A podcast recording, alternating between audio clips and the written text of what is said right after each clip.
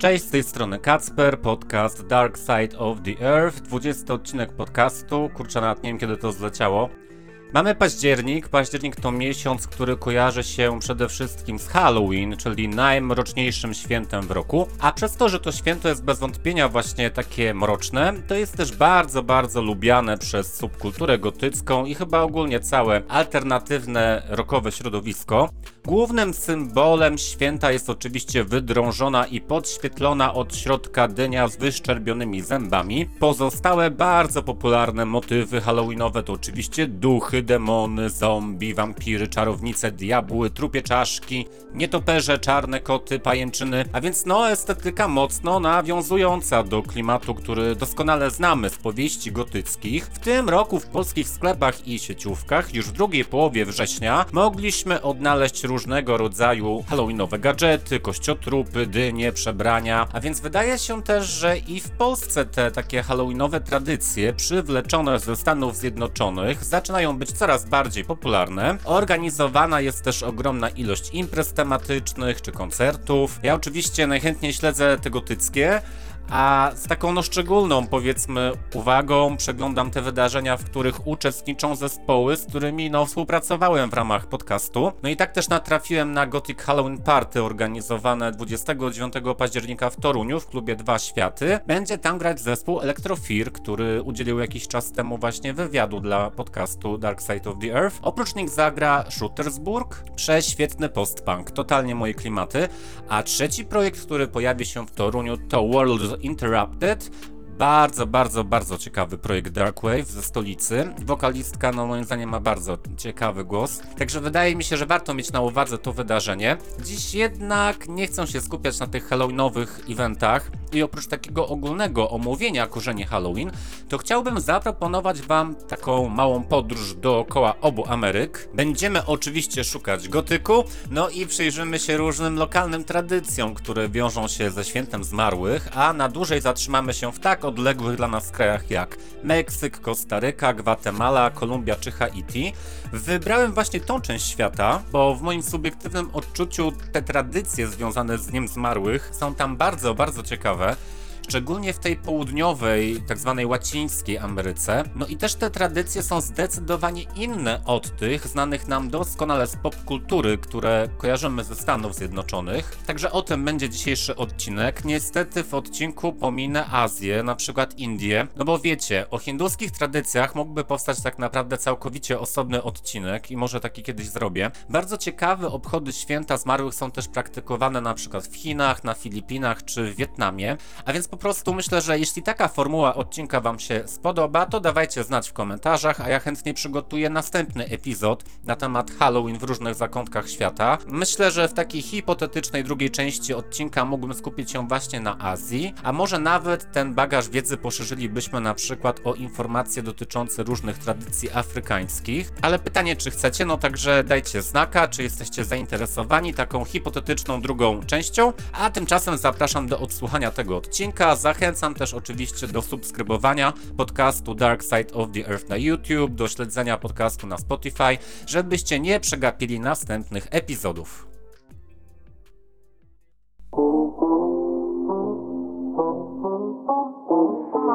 Na tropie gotyku.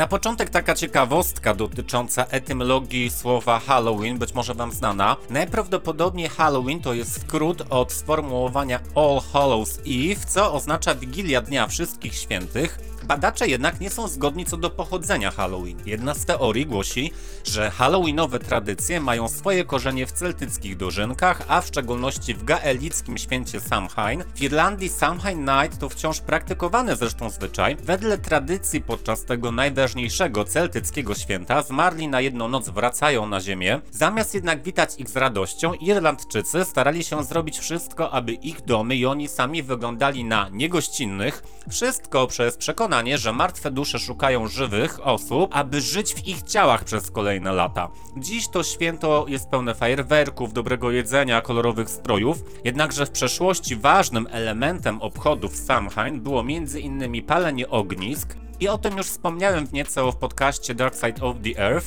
w odcinku poświęconym nietoperzom. W każdym razie ogniska te miały przede wszystkim przyciągnąć dobre duchy, a odegnać te złe. W paleniskach składano także ofiary. Niektóre legendy mówią, że także z ludzi, ale co najważniejsze, właśnie z potrzeby odstraszania złych duchów podobno wywodzi się zwyczaj przebierania się w ów dzień dziwaczne i odpychające stroje oraz drugi zwyczaj, zwyczaj zakładania masek. I mi osobiście wydaje się, że te pogańskie tropy podejmowane przez badaczy w kontekście Halloween, czyli łączące Wigilię Dnia Wszystkich Świętych właśnie z Samhain, jak najbardziej mają rację bytu, choć stanowisko takie oczywiście bywa krytykowane. Niektórzy doszukują się początków Halloween nawet w starożytnym rzymskim święcie na cześć Pomony, czyli nimfy uważanej w wierzeniach rzymskich za boginię sadów, ogrodów i owoców. Jako kolejny jednak argument na pogańskie korzenie Halloween myślę, że możemy uznać choćby choćby staropolską tradycję dziadów. Dziady to starożytne słowiańskie święto upamiętniające zmarłych. Istotą wieczoru było obcowanie żywych z umarłymi, czyli nawiązywanie relacji z duszami dziadów, co tłumaczono jako duchy przodków. Dziady miały powracać do swoich dawnych siedzib, wedle ówczesnych wierzeń. Polskie i białoruskie słowo dziady wywodzi się od słowa dziadkowie, także dziady jako święto jest czasami tłumaczone na język angielski jako Forefathers Eve, Uroczystość odbywała się dwa razy do roku, wiosną i jesienią. Ta druga edycja, nazwijmy to, z reguły właśnie pod koniec października się odbywała. W czasie uczty Słowianie pili, spożywali rytualne posiłki, aby uczcić żywe dusze praojców, które po zmroku miały dołączać do żywych i do całej biesiady. W Polsce tradycje związane z obchodami dziadów zostały, no, wyparte przez chrześcijańskie święto zaduszki, ale oryginalne dziady wciąż bywają obchodzone wśród rodzimowierców i neopogan. Współcześnie myślę, że większość z nas kojarzy jednak nazwę Dziady ze względu na cykl dramatów romantycznych o tym samym tytule autorstwa Adama Mickiewicza. Cykl ten był publikowany w latach 1863-1860. Na cykl składają się trzy luźno powiązane części oraz część pierwsza, nieukończona i wydana pośmiertnie. W cyklu znajdziemy liczne wątki autobiograficzne związane z życiem Adama Mickiewicza, ale zawarte są w nim także idee romantyzmu, także tego takiego typowo polskiego, związanego z walką narodowo-wyzwoleńczą z rosyjskim zaborcą. Myślę, że warto w tym momencie wspomnieć też o specjalnych maskach, które przygotowywano z okazji dziadów. Nazywały się one kraboszki, symbolizowały one dary dla przodków. Estetycznie myślę, że mogą one niektórym nieco kojarzyć się z dzisiejszymi halloweenowymi dyniami. Podczas święta dziadów obowiązywały liczne zakazy dotyczące wykonywania różnych prac i czynności, które mogłyby zakłócić spokój przebywających na ziemi dusz, czy nawet im zagrozić, zakazywano między innymi głośnych zachowań przy stole i nagłego wstawania, co by nie wystraszyć duchów. Unikano też sprzątania ze stołu po wieczerzy, bo wierzono, że pozostawiony posiłek zostanie spożytkowany przez dziadów. Nie wylewano także wody po myciu naczyń przez okno, aby nie oblać przybywających tam poza domem dusz. Święto dziadów spędzano z reguły w niesprzyjających warunkach, bo również w ten wieczór nie palono w piecu, bo tą drogą, jak wierzono, dusze niekiedy dostawały się do pomieszczeń, także no, nie tylko święty Mikołaj, jak się okazuje, wybiera tą drogę do dostania się do domu. Co ciekawe, zakazane było także przędzenie oraz szycie tkanin, żeby przypadkiem nie przyszyć i nie uwiązać niewidzialnej duszy, która po takim przeszyciu no nie mogłaby spokojnie się wydostać i powrócić na tamten świat. Ok, przejdźmy teraz do Stanów Zjednoczonych. Nie będę tutaj opowiadać o zwyczajach typu cukierek albo psikus czy balach kostiumowych, no bo te zwyczaje przeniknęły też do naszej kultury i są nam no doskonale znane. Myślę jednak, że warto wspomnieć o jednym szczególnym miasteczku w Stanach Zjednoczonych, które 31 października przeistacza się w niezwykle interesujące miejsce. Mam tu na myśli Salem. Salem to chyba najmroczniejsze miasto w Ameryce. Złą sławę zdobyło po procesach czarownic w 1962 roku. Wszystko miało się zacząć od dziwnego zachowania dwóch dziewczynek, kilkuletniej Betty Paris, córki miejscowego pastora oraz jego siostrzenicy Abigail Williams. Dziewczęta podobno często wpadały w szał, a napady według świadków przypominały ataki epilepsji. Dziewczynki miały przerywać nabożeństwa, wykrzykiwać słowa w nieznanych językach oraz rzucać przedmiotami. W miasteczku powszechnym stało się przekonanie, że dzieci zostały opętane przez diabła z powodu działań trzech czarownic, Pierwszą czarownicą miała być żebraczka Sarah Good, z drugą stara znachorka Sarah Osborne, a trzecią niewolnica o imieniu Tituba. No i tak w Salem rozpoczęło się prawdziwe polowanie na czarownicę. Do końca maja 1962 roku uwięziono ponad 60 osób podejrzanych o czary, a w efekcie w związku z wyrokami śmierci zabito 13 kobiet i 7 mężczyzn.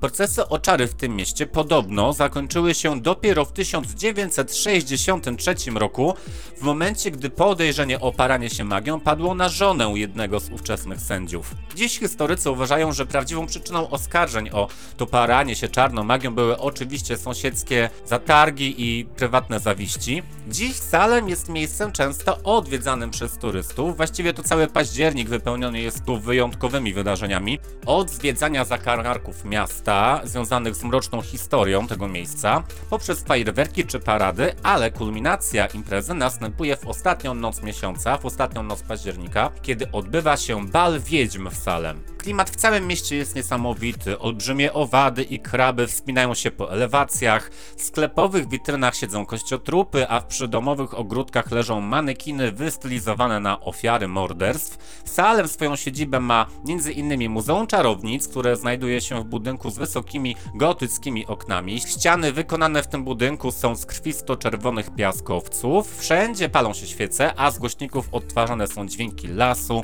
więc podczas zwiedzania muzeum usłyszeć można wycie wilków, pochukiwanie słów i tym podobne. Pozostałymi atrakcjami w mieście są m.in. Muzeum Lochów i Wiedźm, Diabelski Młyn czy Pokój Strachów. Do tego w Salem odnajdziemy pełno sklepików ezoterycznych i gabinetów wróżek, które chętnie stawiają turystom tarota.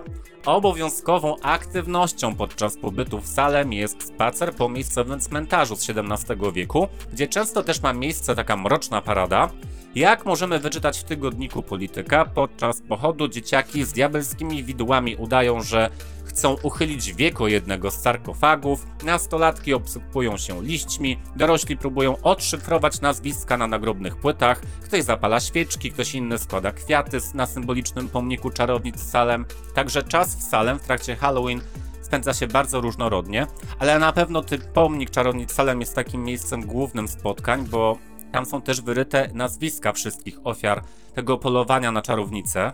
Okej, ze Stanów Zjednoczonych przenosimy się do ich południowego sąsiada, bo wydaje mi się, że poza amerykańskim Halloween to chyba najsłynniejsze obchody Wigilii Dnia Wszystkich Świętych są właśnie w Meksyku. Huczne parady, śpiewy i tańce, biesiady na cmentarzach. Tego wszystkiego możemy się spodziewać podczas trwania Dia de los Muertos. Katolickie obyczaje zostały zmieszane tu z prekolumbijskimi uroczystościami ku czci zmarłych. Wiele ważnych elementów Dia de los Muertos pochodzi od indyjskich plemion Azteków, Tolteków czy Majów. Tradycją jest przygotowywanie na przykład pan de muerto, czyli tak zwanego chleba zmarłych. Część badaczy początki tej tradycji widzi w zwyczajach Azteków, którzy dla swoich bogów, ale też zmarłych, piekli figurki z ciasta.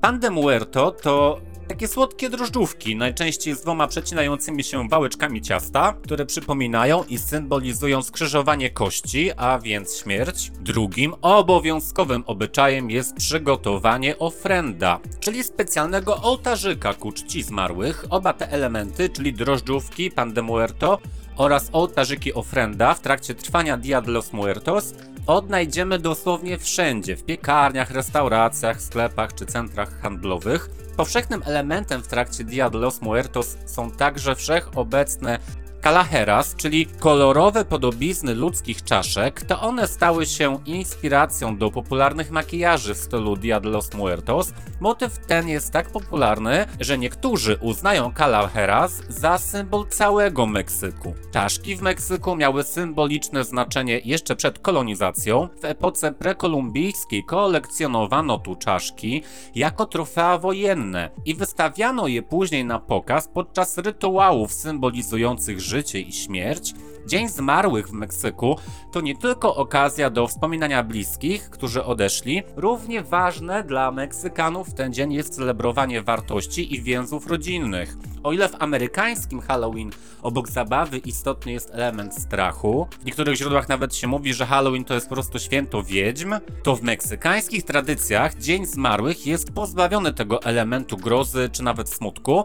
Stanowi raczej czas takich hucznych zabaw, biesiad dla wszystkich członków rodziny i żywych i umarłych. Atmosfera i tradycje związane z Dia de los Muertos wzbudzają ogromne zainteresowanie na całym świecie. Tradycja ta została bardzo doceniona i w końcu w 2008 roku obchody meksykańskiego Dnia Zmarłych zostały wpisane na listę niematerialnego dziedzictwa UNESCO. Ok, przesuwamy się znowu troszeczkę na południe, do Kostaryki. W Kostaryce zwykle większość społeczności zamiast Halloween świętuje Dia de la Mascarada Costaricense, przed przybyciem Hiszpanów na terytorium Kostaryki w XVI wieku rdzenni mieszkańcy mieli pewne tradycje, które obejmowały przykład wytwarzanie i używanie masek. Najtrwalszą z tych tradycji okazał się być zwyczaj Boruca Diablitos, co można przetłumaczyć jako Małe diabełki. Uroczystość charakteryzuje się tańcami i zabawami, w których udział biorą ludzie z przywdzianymi na twarz tradycyjnymi maskami boruka. Przed kolonizacją maski tworzono najczęściej ze specjalnego drzewa, np. balsy,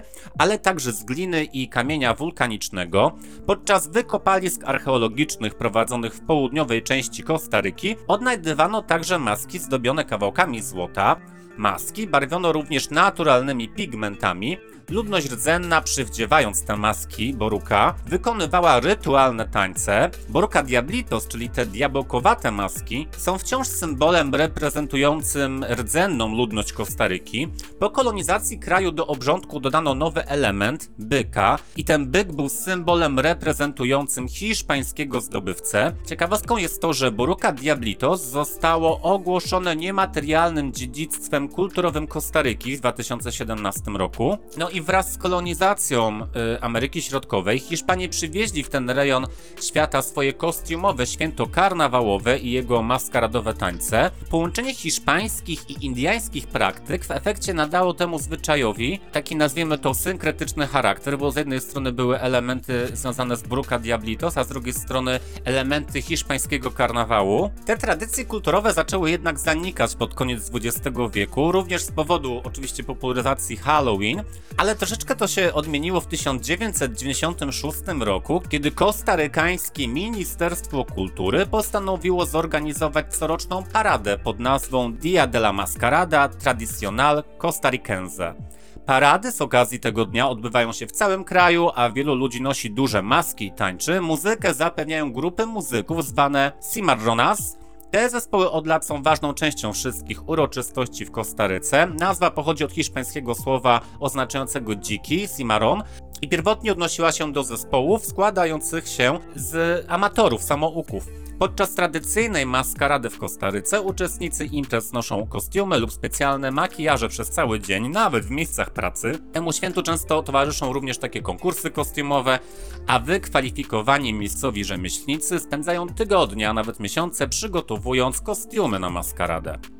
Pozostańmy jeszcze chwilę w Ameryce Środkowej, a mianowicie w Gwatemali. Mieszkańcy Gwatemali zdecydowanie wyróżniają się na tle innych krajów amerykańskich, jeżeli chodzi o świętowanie Halloween. 1 listopada organizują oni festiwal kolorowych latawców. Papierowe konstrukcje podtrzymywane kijami bambusowymi przedstawiają religijne motywy. Tego dnia latawce puszczane są na cmentarzach, by uczcić dusze zmarłych. Uczestnicy festiwalów noszą kolorowe stroje i urządzają pikniki przy grobach bliskich. Według tradycji latawce budowane są przez 40 dni. Obchody związane ze świętem zmarłych mają także taką upiorną stronę właśnie w Gwatemali, bo w nocy z 1 na 2 listopada tłumy ludzi zbierają się, by przygotować marionetki symbolizujące diabła, a następnie kukły te są palone. Te kukły są często ogromne. Palenie tych kukieł diabelskich ma na celu odegnanie zła ze świata śmiertelników. No i jak jesteśmy w Ameryce Środkowej, to oczywiście nie możemy pominąć Haiti, bo to też jest bardzo ciekawe. Na Haiti Dzień Zmarłych jest obchodzony w asyście różnych rytuałów voodoo. Karaibski naród świętuje swoją specjalną wersję, powiedzmy Halloween. Funkcjonuje ono pod nazwą Święto Barona i trwa od 30 października do 3 listopada. Wyznawcy religii voodoo podczas Halloween wybielają swoje twarze, przykład tokiem, i wylewają alkohol po pierwsze na groby swoich bliskich oraz obowiązkowo po drugie przy krzyżu Barona Samedi. Krzyż taki znajduje się na każdym haintańskim cmentarzu. Baron Samedi, czyli dosłownie Baron Sobota, to w religii voodoo pan podziemi, mistrz magii, przebywa na cmentarzach, według wierzeń, pod postacią szkieletu lub starca z długą białą brodą. Ubrany jest zazwyczaj w czarny surdut i cylinder. Baron Sobota, według religii voodoo, ma lubieżną i chciwą naturę, często i chętnie zagarnia ofiary złożone innym istotom duchowym.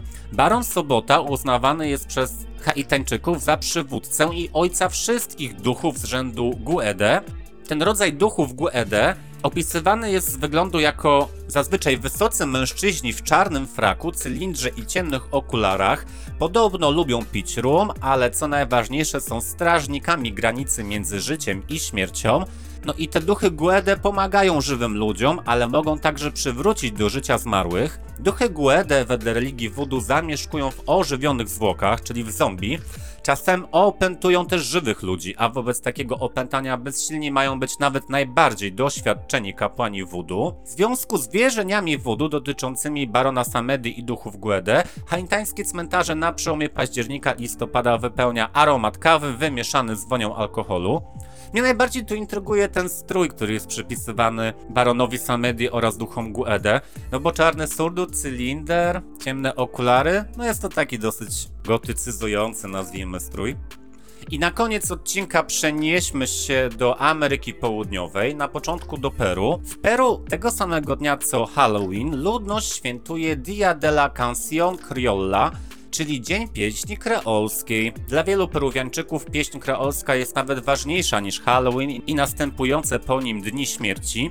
Peruwianczycy przywiązują dużą wagę do swoich tradycji i kultury, a w szczególności muzyki.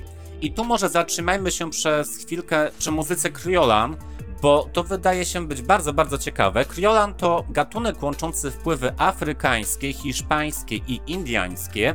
Najpopularniejszym stylem muzyka kriola w Peru jest taniec marinera, o którym mówi się, że jest narodowym tańcem Peru. W całej Ameryce Łacińskiej termin kriola odnosił się pierwotnie do potomków pierwszych osadników z Hiszpanii, jednak w dzisiejszym Peru termin kriola nawiązuje do ludzi i kultury regionu przybrzeżnego opozycji do wyżyn andyjskich. 31 października wiele barów w Peru zaprasza zespoły prezentujące właśnie muzykę kriola, no i wtedy właśnie wszyscy świętują tą swoją lokalną tradycję pieśni kreolskiej, cieszą się muzyką i dopiero po Halloween, czyli 1 i 2 listopada następuje święto narodowe, tak zwane Dni Śmierci i to jest czas, kiedy ludność peruwiańska upamiętnia śmierć i celebruje życie, wspomina swoich zmarłych bliskich. I ostatnia ciekawostka na dziś to ciekawostka z Kolumbii. Tam po Halloween y, następuje 1 listopada oczywiście i w nadmorskim mieście Cartagina obchodzony jest dzień o nazwie Angeles Somos, czyli jesteśmy aniołami.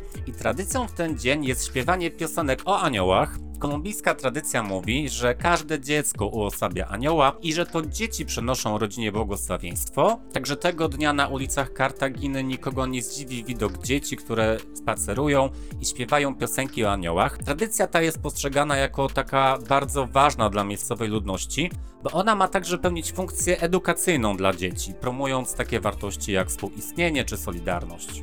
To by było na tyle w dzisiejszym odcinku. Ja bardzo dziękuję za wysłuchanie. Dajcie oczywiście znać, czy jesteście zainteresowani drugą częścią, bo myślę, że moglibyśmy omówić na przykład takie tradycje jak e, Yuelan w Hongkongu, chińskie Tenciech, czy na przykład wietnamskie Wulan. To są bardzo ciekawe tradycje. Więc jeśli jesteście zainteresowani kontynuacją tego tematu, to, to dajcie znaka. Życzę wszystkim mrocznego dnia i do usłyszenia w kolejnym odcinku.